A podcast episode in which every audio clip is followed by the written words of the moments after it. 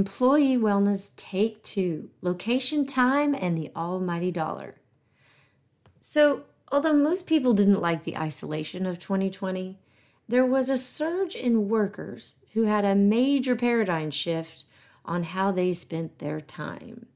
So, they figured out that remote working contributed to their productivity, and here's why no more two to three hour commutes, less distractions in the office, a decrease in pointless long meetings, and on top of all that, they saved money on gas, eating out, buying and dry cleaning professional work attire, and overpriced city parking spots.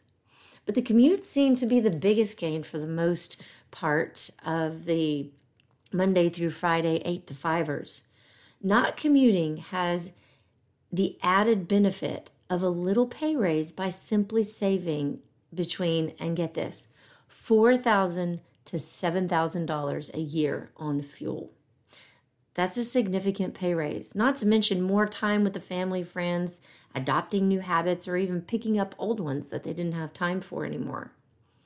One survey in 2021 reported nearly 65% of employees want to continue work to work remotely. 33% are leaning toward the hybrid option, and only 2% want to return to the office. But here's is a major labor force issue. 35% of workers said they would switch jobs if they were forced back to the office full time.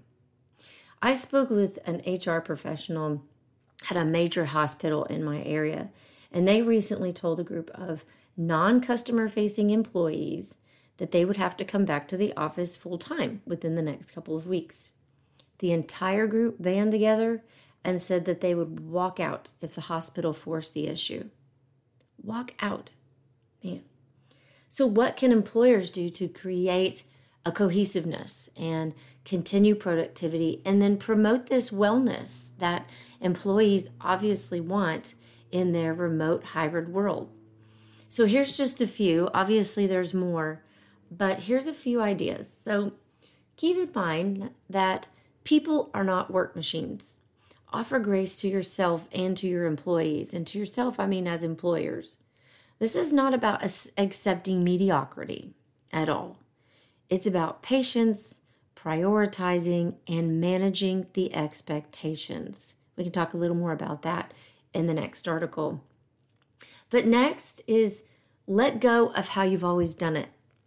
As things continue to change, so do the expectations. If you walked into a company with fresh ideas that could make it even better, and the co- company replied with, This is the way we've always done it, and this is the way we're going to continue to do it, would you walk out?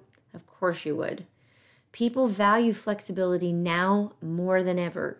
Many employees report they would accept less pay for more flexible hours. So, just because that's the way you've always done it doesn't mean that's how it needs to be done in the future. So be creative.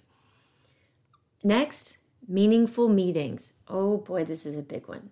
Just because everyone has Zoom or Teams doesn't mean the all meetings, all day tradition should carry over to the remote hybrid workplace. This is the time to rethink your company philosophy on meetings. Encourage supervisors to create meeting intentions, develop concise agendas, and try to stick to a 30 minute timeline if that's possible. And lastly, healthy habits. You know, if you've listened to me before, you know I love to talk about habits. This is your opportunity to lift the hood on the employee handbook and give it a tune up great opportunities to encourage friendly health, competitions, and team building remotely. They can track how many steps or miles each team gets a week and have a prize. There are plenty of fun, easy ways to build team camaraderie and promote physical health even remotely. If you have read my other articles, physical well being is a key to mental health, professional productivity, and happiness. So, good luck. Thanks for joining me.